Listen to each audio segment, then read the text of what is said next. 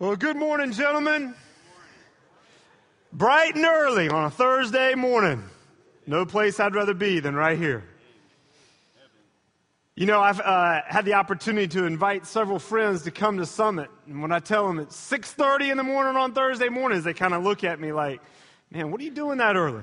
Getting up to go study God's words? What I'm doing?" I want to um, remind you of a little verse we continue to come to at the start of every summit. It's found in the book of Ezra, Ezra 7:10. And it says this, "For Ezra had set his heart to study the law of the Lord, to do it, and to teach its statutes and rules in Israel." And that is the, the verse, gang, that we continue to look to and go, hey, why are we here? What are we doing rising early to gather as men to learn God's word? And it's really Three purposes. We want to learn God's word, just as Ezra did, but we don't want to just learn it to become smarter sinners. We want to figure out how we can live it out and live a life that's pleasing to our Lord. And not just live it out, but to take that and then to lead other men in a way in which they too can experience the joy of having a right relationship with the Lord. So I'm excited that all of you are here this morning. We're going to spend each week about 20 minutes and here is a large group learning God's Word, going over what we studied, and then we're going to give you an opportunity to break into small groups. And you'll break into a small group, and that's where the rubber meets the road, if you will. That's where we're able to actually talk about the so what of all the great truths we're going to learn uh, from our large time discussion together. And talk about, hey, how then are we to apply what it is that we just talked about? And then we'll also be able to encourage one another and pray for one another as we meet the challenges ahead of us in the week, as we have opportunity to lead other men. Amen? All right, I'm going to pray for us, and then we are going to jump into an overview of the book of Romans. Always love getting week one. Hey, Blake, why don't you summarize Romans for us in a good 10 minutes? All right? So I'm going to do my best, and I certainly need God's prayer, and I ask you to join me. All right? Well, Father in heaven, I thank you so much for the example that Ezra set.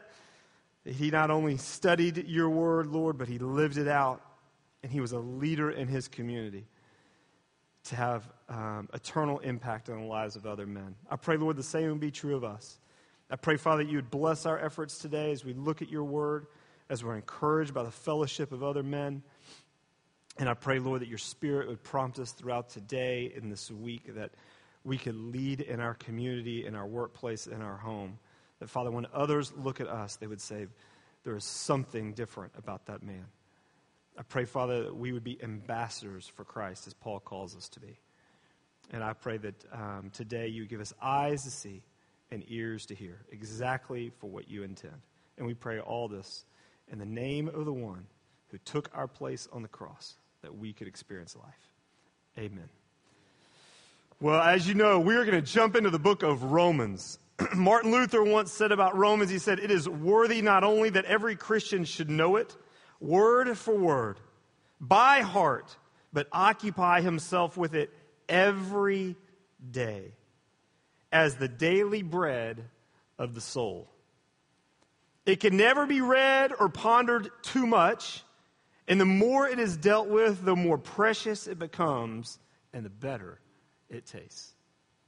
What a great quote to describe the book of Romans. I have personally have studied Romans uh, dozens of times. I've read the book all the way through in one sitting. I've studied it um, carefully, verse by verse, several times in my life. And I'm telling you, every time I come to this book, even preparation again for today, every time I come to it, I see how true what Luther's words were. And I believe that if this is your first time to ever look at the book of Romans, or it's your hundredth time to look at the book of Romans, you're going to be blessed. And I want to encourage you to stick with us over these next several weeks and to own the book of Romans. I'm going to give you an overview today so that you can see where we're going. My goal today is to set the table, if you will. My wife and I had an opportunity to go and eat at a really nice restaurant in Dallas not too long ago. And you know what distinguishes a really nice restaurant from one that's kind of just average? You know why you pay so much money at really nice restaurants? Because it takes about 10 guys to clear the table just so you can get ready to eat. Because when you walk up to the table, there's like three plates stacked on one another, there's like six wine glasses, just right when you sit down. And then when you sit down after you see this big presentation, what do they do? They pick up all those plates, which are just for show, right? To prepare the big meal for you. And my hope is, gang, is that I can set the table for you such that when you come to the book of Romans, you will know, hey, we're about to eat a feast. This is a book, gang, that if you can understand the truths of this book, then you will understand, gang, the core truth of your Bible from Genesis to Revelation. This is the summit, if you will, of Scripture and all of its truth. It's here that Paul says the, the righteousness of God has been revealed. And so we're going to dive into the book of Romans. Romans, as you know, was written by a man named Paul, whose name was once Saul. And I want to encourage you to write down Acts chapter 9. That sometime this week to remind yourself of who this, this man Paul really was. Long before he wrote Romans, he was a persecutor of the church. He was the terrorist in the church. It was his job, his mission, his aim in life to uh, terrorize those of the faith. But then in Acts chapter 9, he is met by the Son of God, and his whole world turns upside down. And this man named Saul becomes Paul. And the one who once persecuted the church is now preaching the very message of freedom and salvation in Christ. The book was written during Paul's third missionary journey, which is just the book of Acts, you know, is a historical book that follows right after the Gospels. And um, it centers first around Peter, and then a couple of chapters, it centers around Philip, and then the latter part of the whole book is around Paul and his missionary journeys. And so this was written a little bit later in Paul's life. He writes to the book of Rome, the church in Rome, a city he had never been to before. And he wants to make sure that all the Jews and all the Gentiles and all the potential uh, conflict and, and differences of opinion, that he's able to speak into the church at Rome and let them know exactly what God's intention is for them the good news of Jesus Christ. Its primary purpose is to teach the fundamental doctrine of salvation the gospel, which literally means good news. Some of its unique features, primarily, is you'll notice when you read this, is it has a very logical flow. It is very linear, as opposed to the book of Hebrews, which kind of bounces around and is a little more difficult to outline. The book of Romans is like Paul, the trial lawyer, standing in a courtroom, just methodically building his argument. And I'm going to show you that today. The theme is the righteousness of God has been revealed. And some of the key words are faith and righteousness, law and sin. Turn, if you have in your Bibles, to chapter 1, verses 16 and 17. Chapter 1, verses 16 and 17.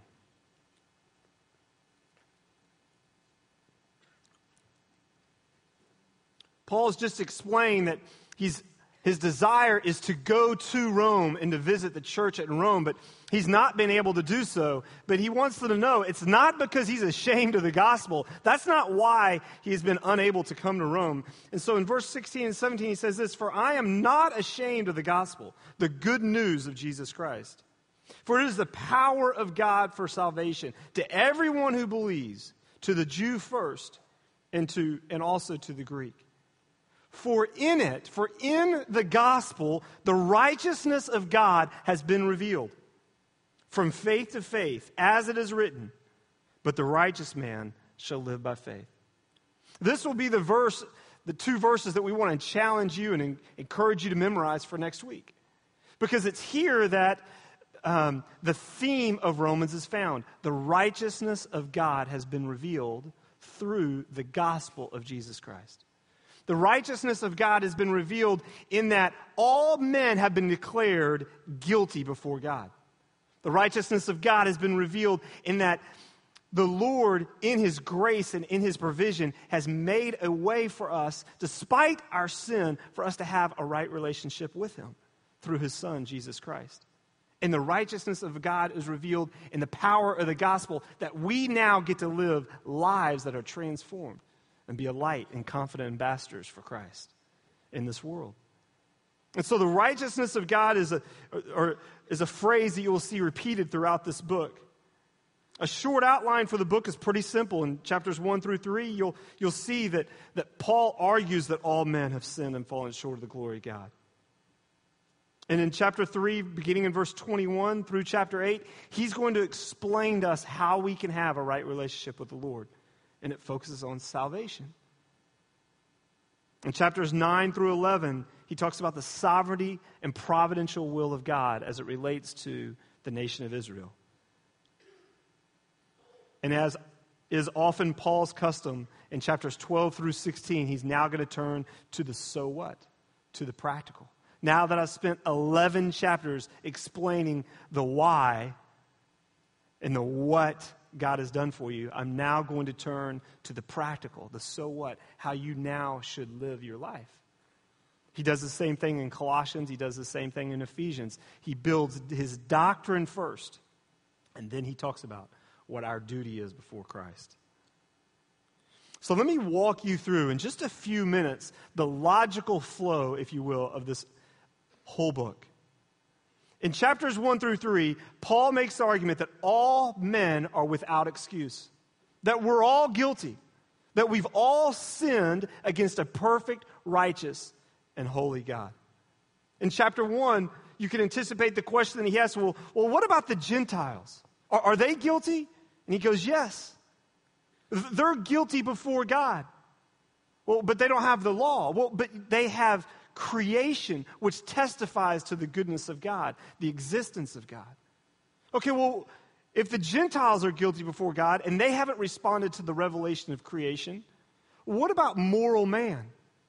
What about those who, who strive to live a moral life? Because they're all guilty before God. Their conscience bears witness against them. Every man has a conscience. And every man, despite what his conscience tells him, chooses to ignore that and suppress that. And they too have rebelled against God. And you can almost anticipate the next question. Okay, all right, Paul, well, if the, I get it that the immoral Gentile, that he's guilty before God, they're bad people. Okay, and the moral man, I understand, Paul, that, that the moral man, he's, he's suppressed what his conscience has said against him. But what about the Jewish person? What, what about those who receive the promises of God? Those in the covenant community of faith. The nation of Israel, certainly they are right by birth in the eyes of God. Those who have been circumcised and who try to follow the law. And that's where Paul just goes, no. Because God's standard, gang, is perfection. It's not a sliding scale. All men have sinned and fallen short of the glory of God, he argues. All of us.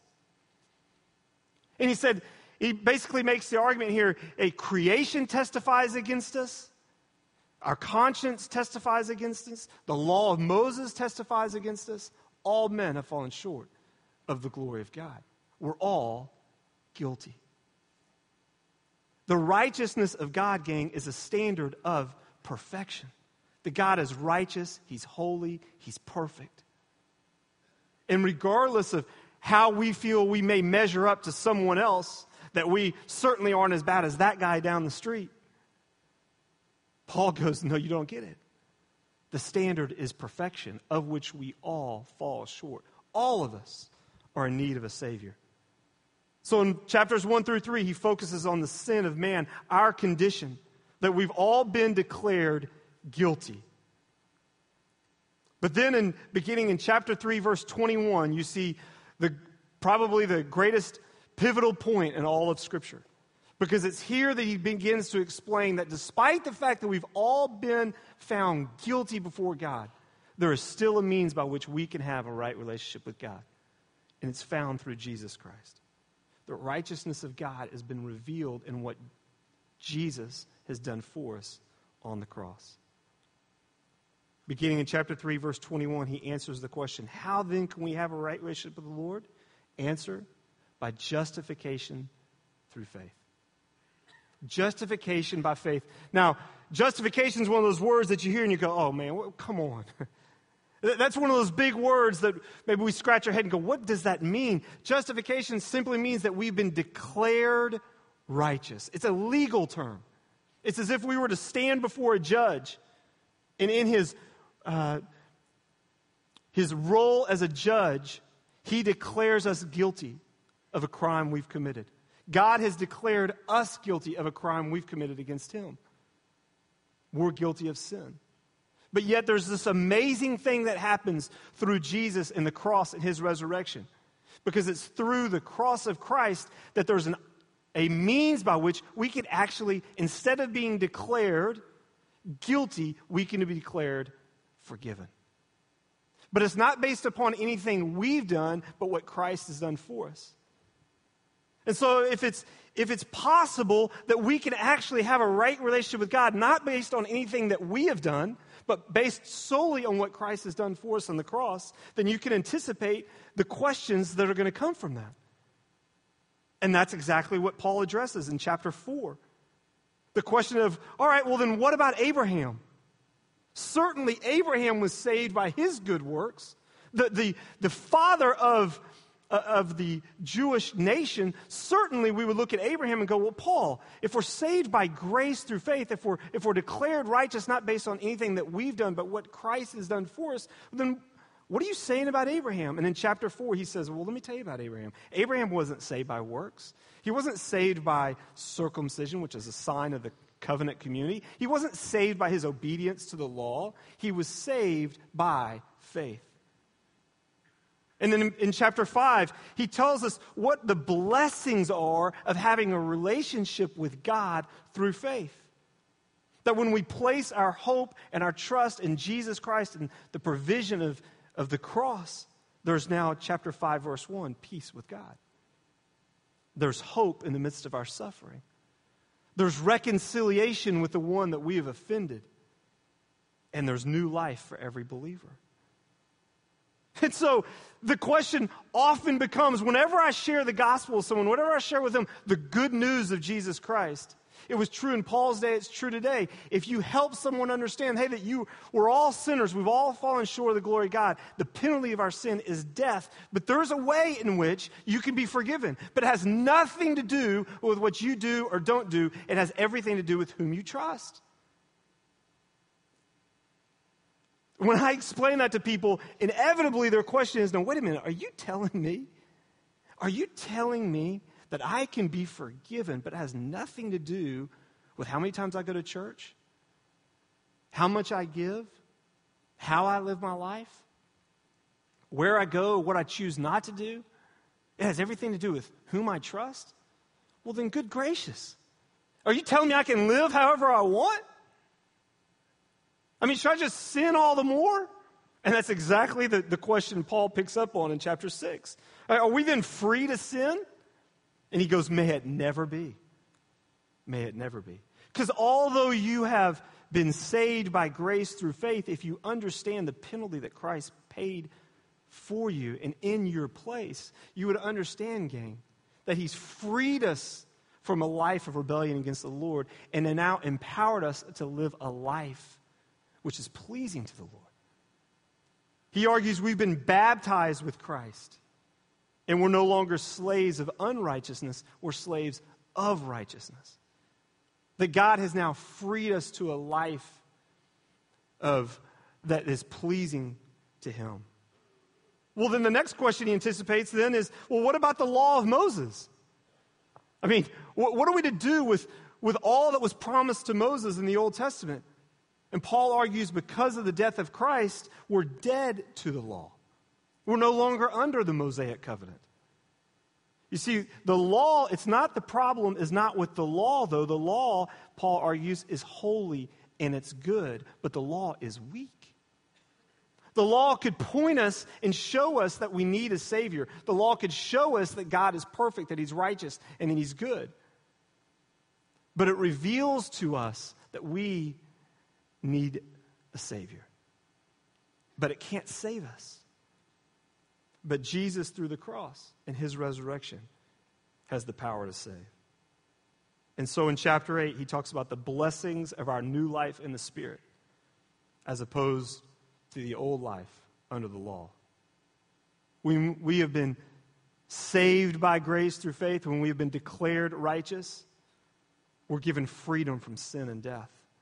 We're given new life in Christ. We're given, we're heirs now with Christ. We can be sure of a future glory and a final victory. Nothing can separate us from the love of God. It's chapter 8 that is probably the, where the, more of the familiar verses come from Romans. It starts with 8 chapter 1 says, There is therefore now no condemnation for those who are in Christ Jesus. And then it ends talking about how nothing separates us from the love of God. If God is for us, who can be against us? It's this great picture of eternal security, gang. That those of us who have been declared righteous can know that we have eternal life It's just what 1 John 5:13 says. I write these things to you who believe in the name of the Son of God in order that you may know that you have eternal life. You see, if you don't play a part in earning your salvation, you can't then undo your salvation by something that you do or don't do. It's a free gift that's given to you. That's the gospel. That's the good news. And so, if all that's true, that, that we stand before a God who says, You're declared guilty of sin, you're deserving of death, forever to be separated from me, and physically you will die, who's paid that penalty? He can't just overlook the sin, otherwise, he would no longer be just. Someone has to pay the penalty. And the amazing news about the gospel of Jesus Christ is, is that God, in his righteousness, reveals to us that the means by which we can have a right relationship with Him is that His Son is the one who pays the penalty. His Son is the one who takes our place and dies on the cross. His Son is the one who three days later rises again.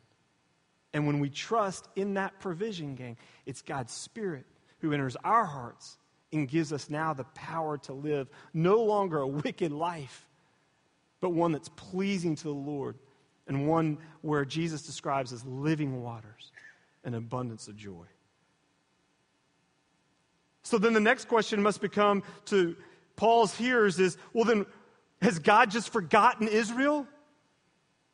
What about the nation of Israel? If all this is true, if we're no longer under the law of Moses, we've been freed from sin and death, we've been empowered by his Spirit, has he just forsaken Israel, all those promises? In chapters 9, 10, 11, Paul answers those questions. In chapter 9, he answers the question Has the Lord forsaken his promise to Israel? And the answer is no. And he looks back on the past promises to Israel. In chapter 10, he looks at what the Lord's presently doing in Israel. Does the Lord still care for Israel? Absolutely. And then he looks forward in chapter 11. Well, then what is there a future for Israel? Will God ultimately fulfill all that he promised to Abraham and David? Yes. All of us have sinned and fallen short of the glory of God. We are all guilty. But the righteousness of God has been revealed to us in that despite our guilt, there is a means by which we can have a right relationship with Him justification by faith, being declared righteous. And in God's gospel, in the good news, in His plan, in His sovereignty, in His providential will, he has provided all this for us. He has not been caught by surprise, but he's been providentially at work and he is not and will not forsake Israel. But there's a future for Israel. In light of this marvelous truth, then, how are we to live? And in 12 and 16, he spells that out. We're to present ourselves as living sacrifices. In chapter 12, how are we to serve the church? Chapter 13, how are we to serve under governmental authorities? 14 and 15, how are we to serve weaker brothers in the faith? And then in chapter 16, Paul talks about the legacy that he's going to live and challenges us to leave a godly legacy as we learn God's word, live it out, and lead others. That is Romans in about 15 minutes. So, Gang, I want to encourage you. I want to encourage you to know the book of Romans chapter by chapter. It's like um, I had a, a, good friend when I lived in Nacogdoches. All right, I live in Dallas. I don't know. I have a lot of friends that work on their trucks and think it's fun to pull their the engine out of their truck and rebuild it. But when you live in Nacogdoches, I had lots of friends that did that. And I lived in Nacogdoches, and this buddy of mine, this older gentleman, it was amazing. He had this uh, truck that, ha- that he literally was given to him because as you drive down the road, that truck was, it, weeds had grown up underneath the, uh, the truck and grown through it. And um, it was just an old timey antique pickup truck. And he went to this old farmer and said, Hey, can I have your truck? You, I mean, it's clearly nothing you've looked at or touched in maybe a decade. And so the guy said, Sure. And I saw the picture of this truck, just dust and dirt and weeds and trees hanging over it. I saw the beforehand. And then I saw in my friend's driveway a truck that many of us would have paid a high price to own. That he totally took the thing apart, rebuilt the engine, repolished it, painted it. It was a beautiful antique truck. And I just sat there and go, that is amazing. I go, how did you do that? Because, I mean, you have to, I had to take the whole engine apart and put it back together. And now the thing runs as good as new. And my hope is, is that you're able to take Romans 1 through 16 and you're able to understand how all those parts fit together. That you don't under, understand just a few verses that maybe you've memorized, but you understand the logical flow, the complete story of Romans that you see how that engine fits together and works as one, and that you can walk someone through the book of Romans, that you could hide it in your heart and know the incredible uh, gospel story that Christ has provided for you. Amen? Let me pray for us. Lord in heaven, thank you for these men. Thank you for the book of Romans. I pray, Lord, you'd help us to hide it in our hearts, that we would learn it, that it would fill our head as Luther said, Lord, it be something that we meditate upon every day. That you'd help us to live it out.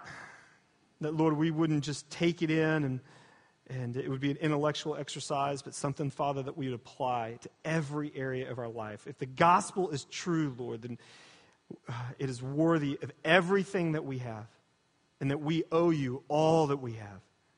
And so, Lord, would you help us to fall more in love with you as a result of this marvelous truth. And would you help us to be willing then to lead others and to point them to the one who offers hope and life and peace with you? In Christ's name, amen. I have a few announcements to make real quick. Um, number one, I, I, know that parking is tough. Um, we have neighbors that we need to respect next door, and so we would ask if you would please come early. You can park in the west lot. You can park in the south lot, just south of the town center there, and you can park in the east lot, which is right behind our tower, but not past those double yellow lines. Um, that's just a, something that our neighbors have requested of us, and we want to honor and be respectful of that.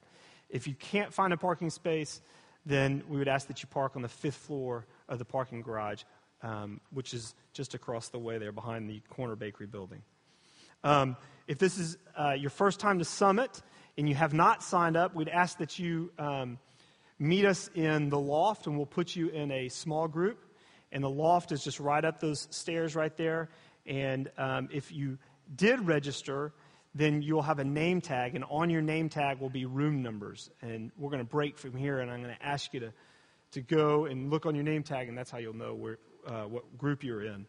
Um, unfortunately, our, uh, this side of our campus is under construction, and so we won't be able to take the sky bridge. So when you exit, if you'll just be patient with one another, taking the elevators up to the tower, um, you can take the stairs, and some of us are going to meet right around in this building. So, again, if this is your first time or you haven't registered, if you would, go up those stairs to the loft, and, and we'll take care of you. All right? Got some coffee out there for you, and uh, grab a cup of coffee. And you want to be sure to grab some breakfast before you come to Summit so you won't be starving. All right? And um, this year, we're not going to. Uh, have a big spread of food for you, but we are going to give you a lot of caffeine so you'll stay awake. All right? All right, we'll see you guys next week.